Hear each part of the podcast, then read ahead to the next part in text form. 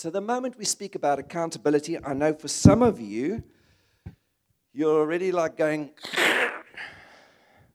you know, it's like that story when we say uh, we need to walk in submission. Okay, ladies, I know some of you are going like that. And even some of the guys are going submission. Why?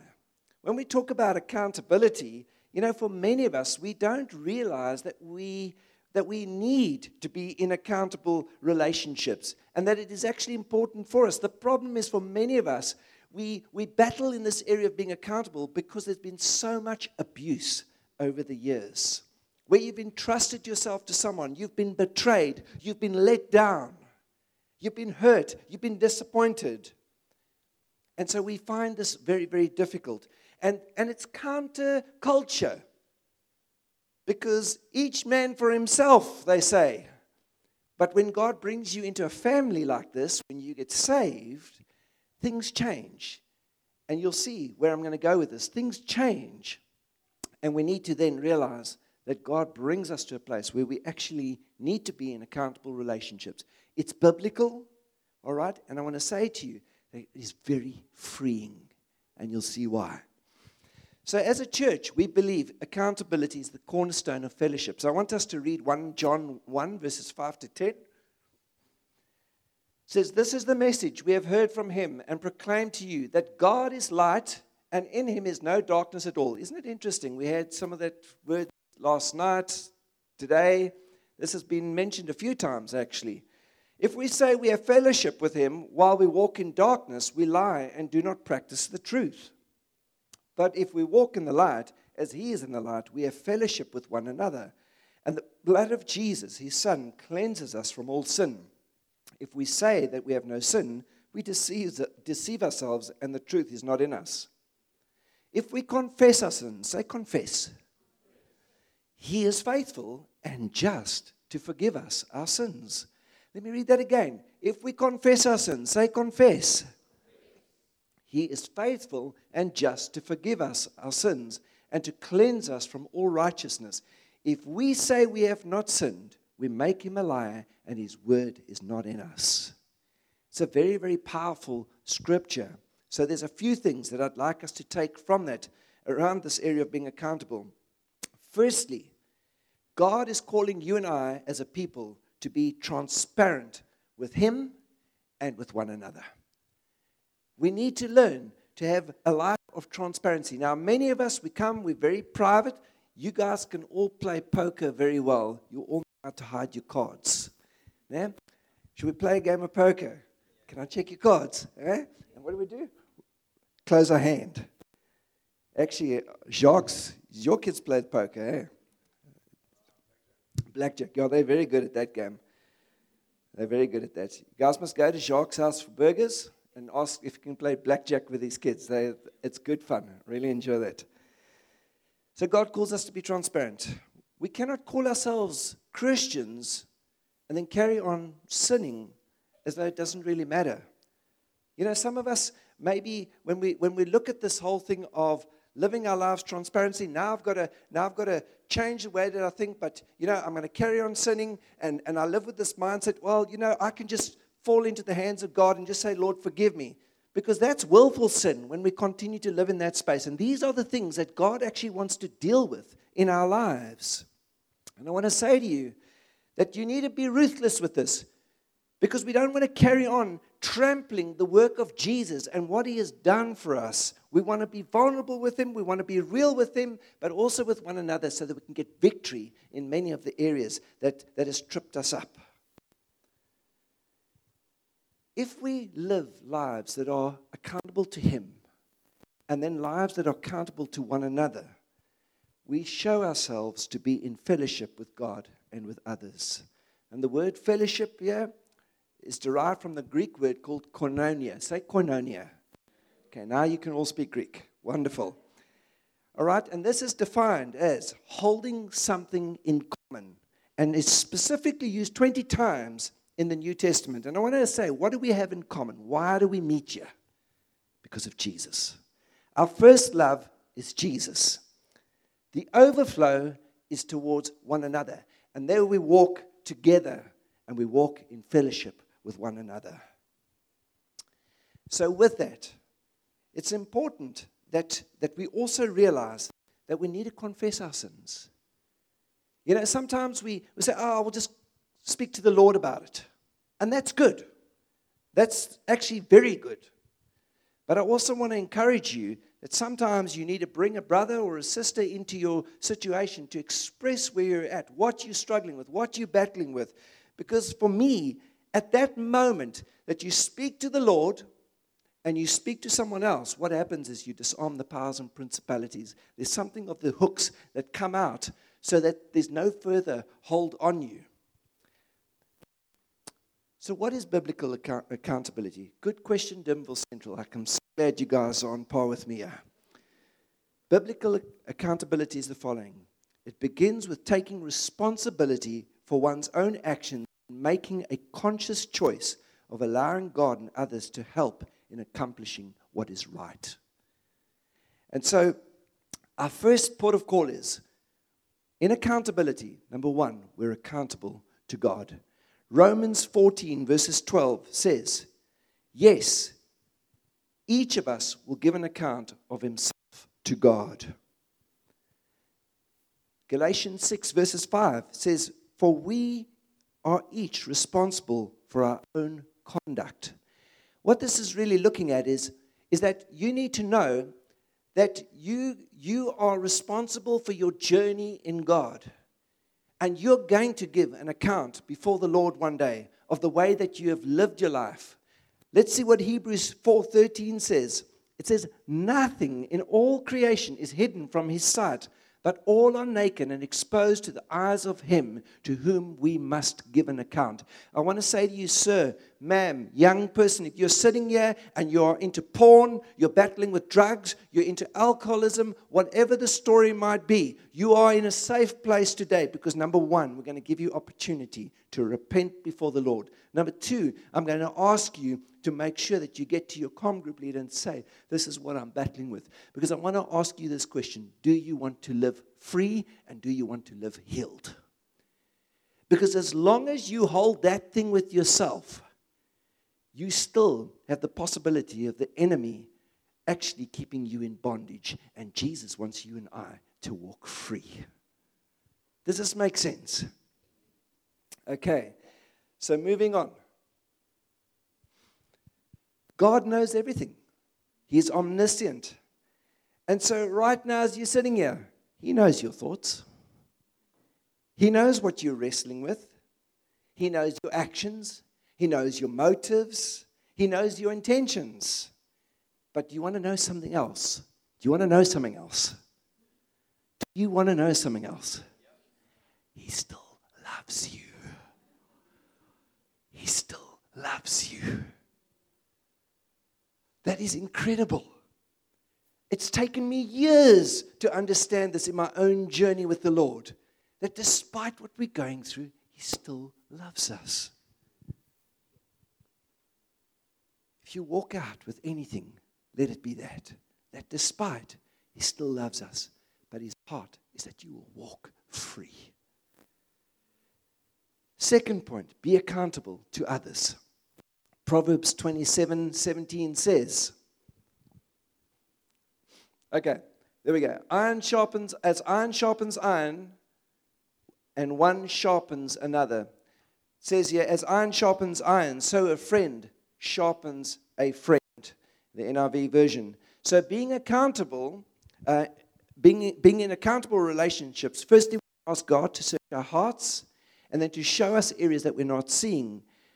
He reveals it through Scripture, through His Holy Spirit, and then He also reveals it through others. That's how God works. He works Himself, through His Word, through His Holy Spirit, and then through others. It's interesting. Look at the person on your left and right, behind you. Right. Do you know that God has put those people around you and have put you around people?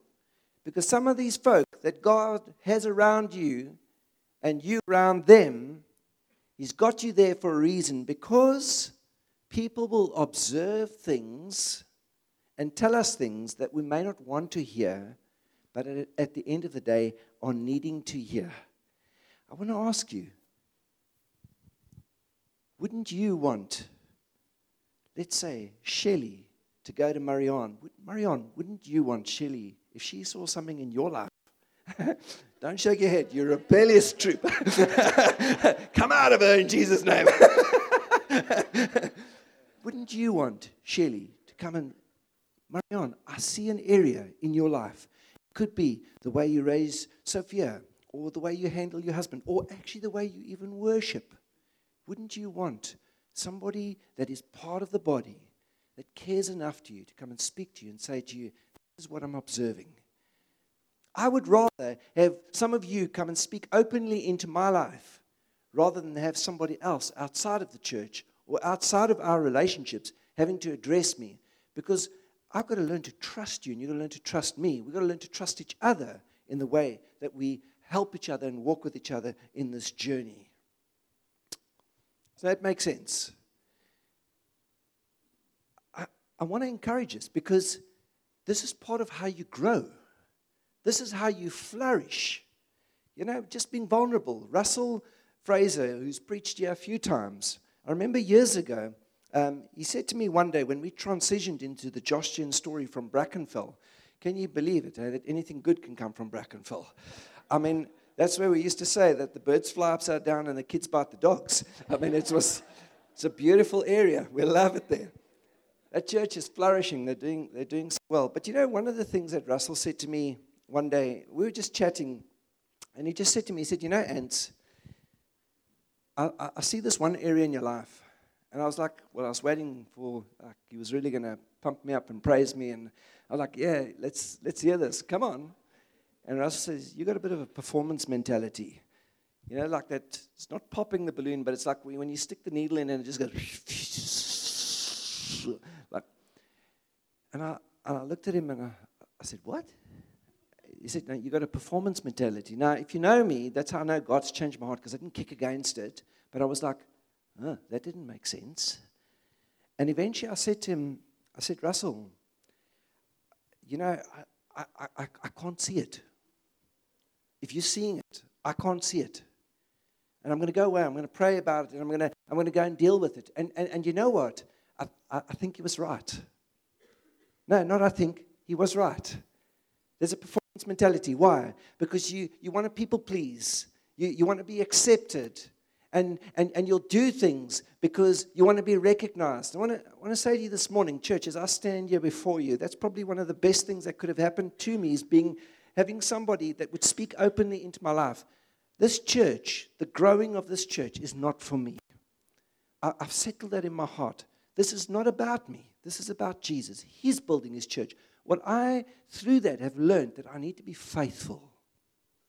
And we need to make sure that every one of you is being cared for and loved and encouraged into the more of God.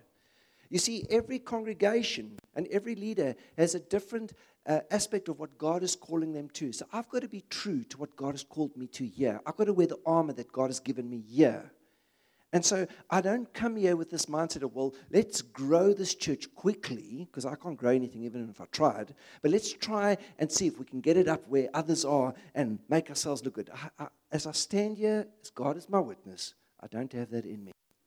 But I'm very grateful that Russell was open enough to speak into my life around this area. And it's important that we have people that can bring us what we need to hear, not what we want to hear. Is that okay? All right.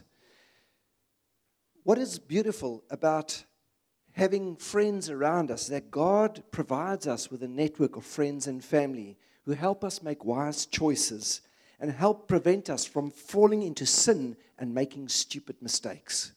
That's why God has chosen it to be like this. You know, if you think about it, if God didn't ordain it like this, we would not need to be meeting here like this and we could just go and spend time with God. But He has brought us into family. If you're not yet saved, please, I want you to know when you get saved, God puts you into a family. He wants you to walk correctly with Him, but He also wants you to walk right with one another.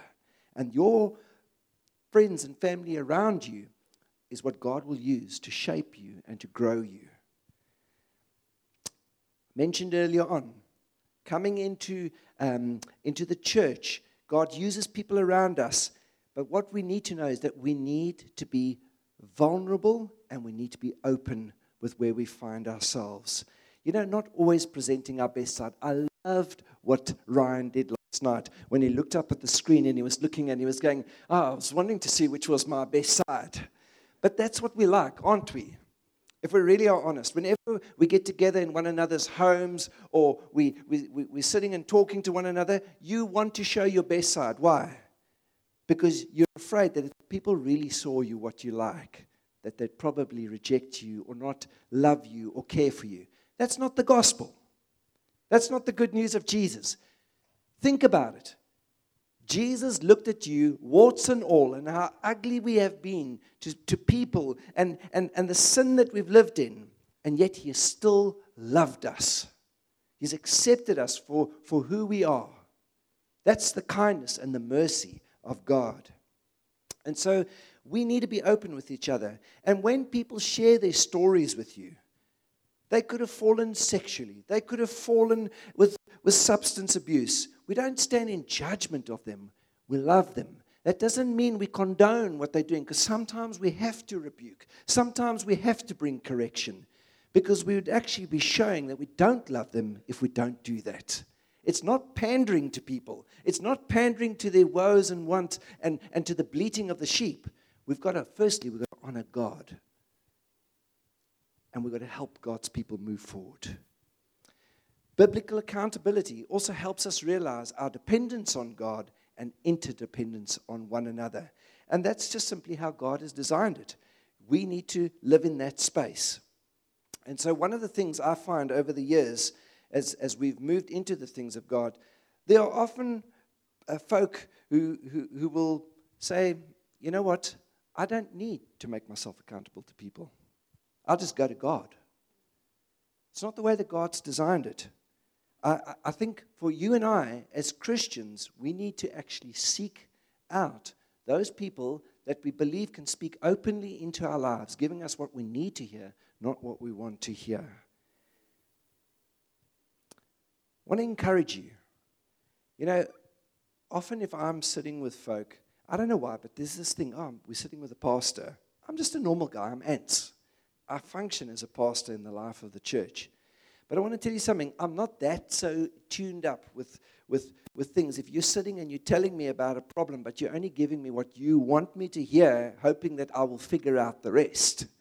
All right? It doesn't work like that. I want to say to you don't expect to get good counsel unless you've provided all the facts. And I'm going to show you where this goes just now. Just remember, show me, okay? So, what have we got to watch out for in accountability? Don't have a rebellious heart. Don't, don't be prideful. I think God has maybe wanted to deal with some of those areas in our lives this morning. Perhaps that's what it is. Because we, we want to protect ourselves. You know, we can live lives saying, well, I'll go with what my heart feels, what I feel God says. But interestingly, Jeremiah 17 9 tells us, But the heart is deceitful, it is wicked. So if you're just going to be governed by your heart, you're in deep trouble. Because we've got to go with what's actually going on in our hearts. And remember, the Lord sees everything. And so what happens is that's why it becomes so important for us to be able to share with others. Otherwise, what will happen is we will sabotage not only our walk with God, but also the lives of many other people. And it's interesting that Ryan actually mentioned something like that last night. You know, we must remember that it's not just you that gets impacted. You can impact your husband, your wife. You can impact your children. You can impact your whole family. And you can impact the body of Christ. So these things become important for us to be able to look at our lives and say, man, I need to deal with this stuff. I want to say to you, if we do not believe that we need accountable relationships, we're saying that we don't need God, we don't need each other. It's extremely dangerous. That's the way that Satan will isolate you, like a lion isolates a buck, a, a buffalo in the wild. They don't go charging into the herd. They look for the one that's standing on the side. And that's what happens when we live like this. We live with sin, we live with pride. I can tell you right now, I've picked it up like that before. More, more often than not, you can pick up and you can see there's sin crouching at that person's door. There's a sense of isolation, and that's exactly how Satan will take us down, one at a time. We need to guard our hearts, and we need to make sure that, we, that we're walking this thing out right. So, biblical accountability is not giving away control. And everybody goes, oh. let's all go, oh. thank goodness for that. It's not giving away control. I want to share this. I shared this with my leaders. We can delegate responsibility and authority, but not accountability. All right? One of the things is I ran a real estate business. My wife continues with that on the side, but I ran it. As a dealer principal, I can delegate and I can ask an agent to go and canvass, go and meet with people, whatever the story might be.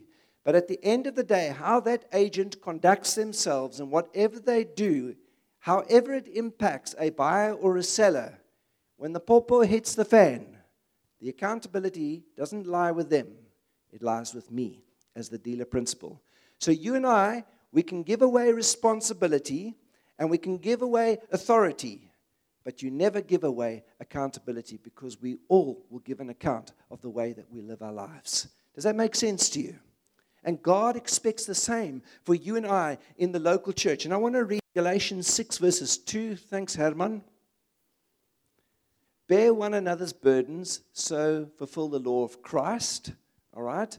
And verses 5 says, For each one will have to bear his own load. So you need to know that whilst you're not giving away control, when we share with one another where we're at and we're making ourselves accountable, what happens is a load shared is halved. All right? But the load that is shared, that is halved, does not negate the responsibility and the accountability that you have for what God has given you. As you sit here today, sir, ma'am, young people, you need to know that each one of you has been assigned a different journey by God. We are called to love Him, called to reach the lost. But part of your life's journey is what God uses to shape you and to prepare you and to walk with you. That's just how He's designed it and ordained it. So you can't compare. You shouldn't be jealous. You shouldn't be coveting because each one of us is on a different trajectory with God. That's the way that He's ordained it. Be free today so that you, that you can let go of these things because often comparison can really put us in a very unhelpful and difficult situation. And as I slowly start to wind down here, not quite, we need to get perspective on all areas of our life situations and decisions that are needing to be made. Listen to what Proverbs 15 22 says Plans fail for lack of counsel, but with many advisers they succeed. So it is having folk that can pick up things around us that we might be missing, and that's why we need to get perspective. And I want to put that out there. How do we get perspective? What, what is this uh, meaning that I've got to open my life from? Let's look at it. You need to be accountable with your budget. How many of you can honestly say, yeah, listen, I've sat with somebody and actually showed my, my, my, my elders or my, or my group leader my budget so that they can help me? You know why? Because we are told that's private. It's not something that we share up front here with everybody, but when you're sitting and you're battling financially, share your budget. Because some of us work with multi, multi millions in a company, but you can't run your household. I've seen this. I have counseled guys over the years, way brighter than I am. They work with multi millions, hundreds of millions, but they can't make ends meet in their home. But when you ask for the budget, no go. Sometimes we will see things that you won't see. What about making a big decision like purchasing a house or a car, making a big business decision? Maybe um, you need to get godly folk around you. Remember, when you open yourself up to someone else, uh, God can move over that person's life in such a way that can give you the tools that will help you make an informed decision. And when you do that, you're giving yourself a greater chance of success. When you don't seek counsel and you mess it up, then often people are expecting us to sort those problems out. I implore you this morning get perspective before you make big decisions. Another area is is getting a car. Um, you know, maybe you feeling that you need to have children or whatever the story might be. Just get perspective. it's not getting permission. There's a big difference. Get perspective. All right. And that's something we should be doing with everybody. So let's look at some practicals here. How accountability actually helps us. So I'm going to ask you, um, could you, Herman, put up that slide for me, please? That who knows what that is? Side mirror. Yeah.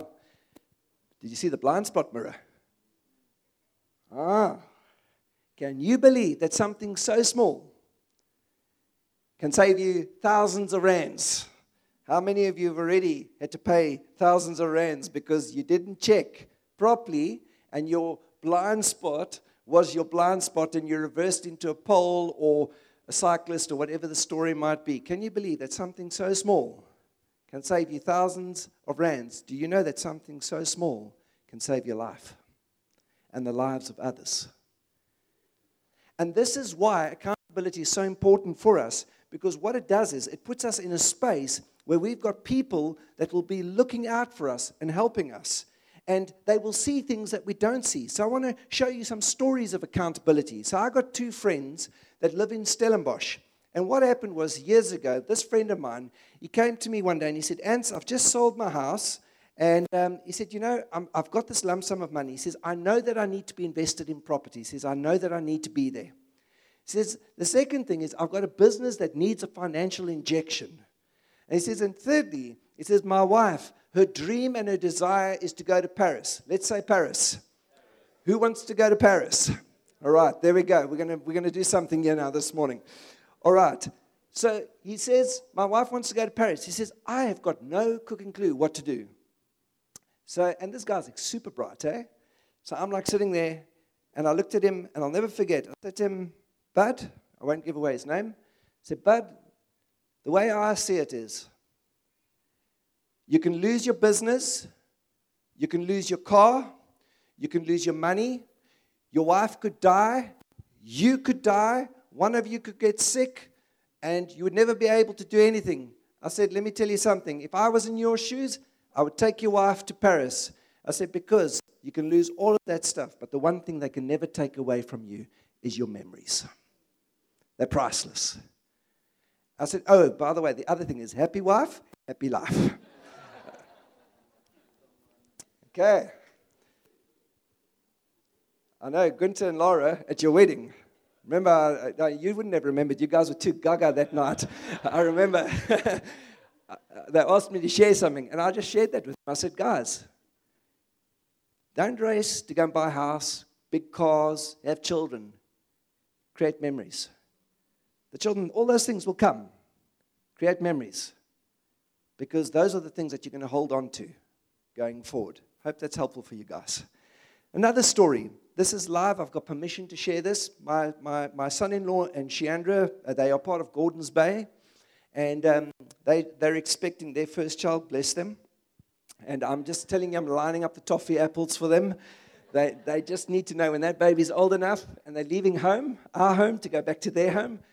When they're not watching the toffee apples going into the hand on the back of the baby's car seat, yes, man, I can't wait for that day. anyway, back to this. So what happened is they were recently in a space where they were going to buy a house, looking to buy a house. They phoned the elders, said, "Would you mind going through the home with us? Can you help us get perspective?"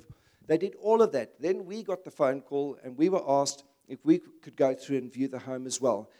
And then in that discussion, they said to us, "We've made our um, uh, budget available. We, we wouldn't want their budget. We wanted to go to the elders, but they made it available to the elders, and the elders looked at everything. We had gone through." And the day that we went through, I remember saying to my, my daughter, I said, Chandra, this home is a good buy. You, there's no issues here. This is a good buy. I said, but there's one thing that you need to know. As long as your numbers are crunched correctly, which we don't know, your elders are going to help you with that. Um, as long as those details are correct, this is a good purchase for you.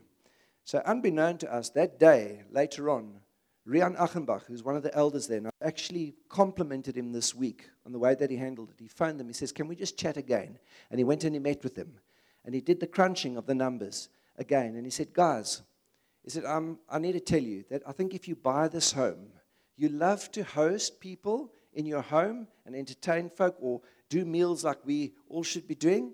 He says, the thing is, with your numbers as they are, you'll be able to probably host one meet, uh, meal with folk and you'll reach your limit for the month. So, our advice to you would be that you need to consider not purchasing this home for your sakes. My son in law and my daughter folded. Boom. Thank you, God, you've answered us. Why am I sharing that with you? Because they were just saved years and years of heartache and stress. They folded on it, and you know what? They're moving on, and they're quite at peace. These things are here to help us and to rescue us and to protect us. Is that okay? I'm going to land with this. Can you stick up Matthew 26 for me, please? Matthew 26, verses 39.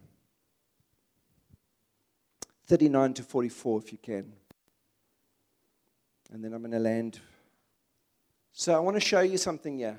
Going a little farther, he fell with his face to the ground and prayed, My Father, if it is possible, may this cup be taken from me, yet not as I will, but as you will.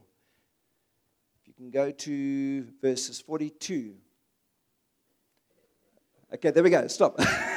he went away a second time and prayed, My Father, if it is not possible for this cup to be taken away unless I drink it, may your will be done.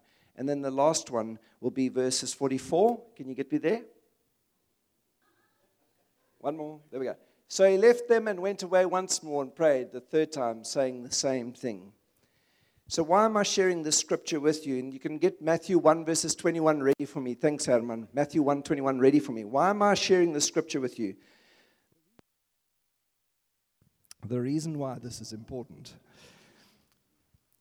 is that this is one of the areas that I see Jesus being accountable before the Father in the Garden of Gethsemane. And he goes and he says to the disciples, We're going to go and pray together. You hang over there. I'm going to go over there. And he goes and he seeks the Father. Remember, I shared a burden shared is halved. Jesus goes and he prays. What happens is he comes back and the oaks are sleeping. All right? But he goes and he's with the Father and he's speaking to the Father and he's crying out to the Father. And he's saying, Lord, I'm in distress. I'm struggling. I'm in trouble here. He says, If you can take this cup away from me, if you can take that which is about to happen to me away from me, that would be great. Paraphrased, he says, But not my will, but your will be done. And if Jesus can do that, how much more should you and I live in that space of firstly being accountable to Him and then also to one another because we see that with the disciples in the way that he walked. And so we need to see why Jesus needed to keep himself accountable because this becomes the clangor. Matthew 1, verses 21 says the following She will give birth to a son. You are to give him the name Jesus because he will save the people from their sins. And so by being accountable, Jesus puts us in a place that, that he made sure that he followed through on the call of God for his life, that he kept himself on the straight and narrow. He needed to stick to that path. For you and I this morning, we need to see ourselves being in accountable relationship, firstly with the Father and then with one another. Because it can save us a lot of heartache from stupid mistakes it can set us up for success and it can make our lives really, really count for God. Father, this morning we stand before you. Your word teaches us that nothing is hidden from you. We realize our frailty, our brokenness. We thank you this morning, Lord, for your word. We thank you, Lord, that you call us into a place where you ask us, Lord, to be vulnerable and open with you, accountable to you, because we will give an account of our lives. Father, as we stand here this morning, we cry out, we say, God, have mercy on us. Have mercy on us. Lord, forgive us. Forgive us, Lord, for our sinful patterns, our behaviors, our attitudes that have cut against you, because, Lord, only you have we hurt and offended through our conduct and the way we've done things. Have mercy on us, God. Forgive us this morning, Lord. Father, I pray right now that you would come and disarm the powers and principalities that have kept your people in bondage. In the name of Jesus, I say, be released and set free from those things, Lord, that have held them in captivity as they've stood up here this morning. Lord, where there's been hurt and pain, where there's been betrayal and deceit, Lord, in the name of Jesus, will you come and heal and restore, refresh, recalibrate, renew, and regenerate, Lord. We thank you for that this morning. Lord, would you also come this morning? And Lord, would you let courage rise up in us to be able to go and speak to our leaders, our com group leaders, or a trusted friend in our com group, to be able to share what we, what we have been struggling with. And, and Lord, that we can get them to pray with us and for us and to encourage us and to help us in this journey. Lord, I believe as we do this, we're showing our dependency on you and our interdependency on the brothers and sisters around us who you have placed there to help us in this life's journey. And so we thank you, Lord, for every man and every woman that you've placed around us who genuinely have a love for you and a care for the local church and a care for our well being and want to see us flourish and grow in the things of you. I pray this morning, Lord, where the enemy has come to deceive us and to try and break this off us and to hold us in captivity. I thank you this morning that there's power in the name of Jesus. I thank you this morning that there will come a release and a freedom over us as a congregation, Lord, to live vulnerably with you and with one another, unashamedly, Lord. And so we thank you for that this morning. My prayer is this morning, Father, as we go from this place, that you would work deeply in all of our hearts Lord, that you would stir up a hunger in us for the more of you, that you would stir up a hunger in us for the lost, that we could share with people what you have done in our lives, because just through being accountable with you, accountable with one another, you have shifted and changed so many things in us. We have so much to be thankful for. We wouldn't want anybody else to miss out. So we thank you for that this morning. Lord, we pray now that you would bless our fellowship, the tea and coffee, and everything else that we give ourselves to. And I, and, and I just pray, God, that would, there would just be a deep sense of your presence drenching us this morning as we hang together. We pray this in your precious name.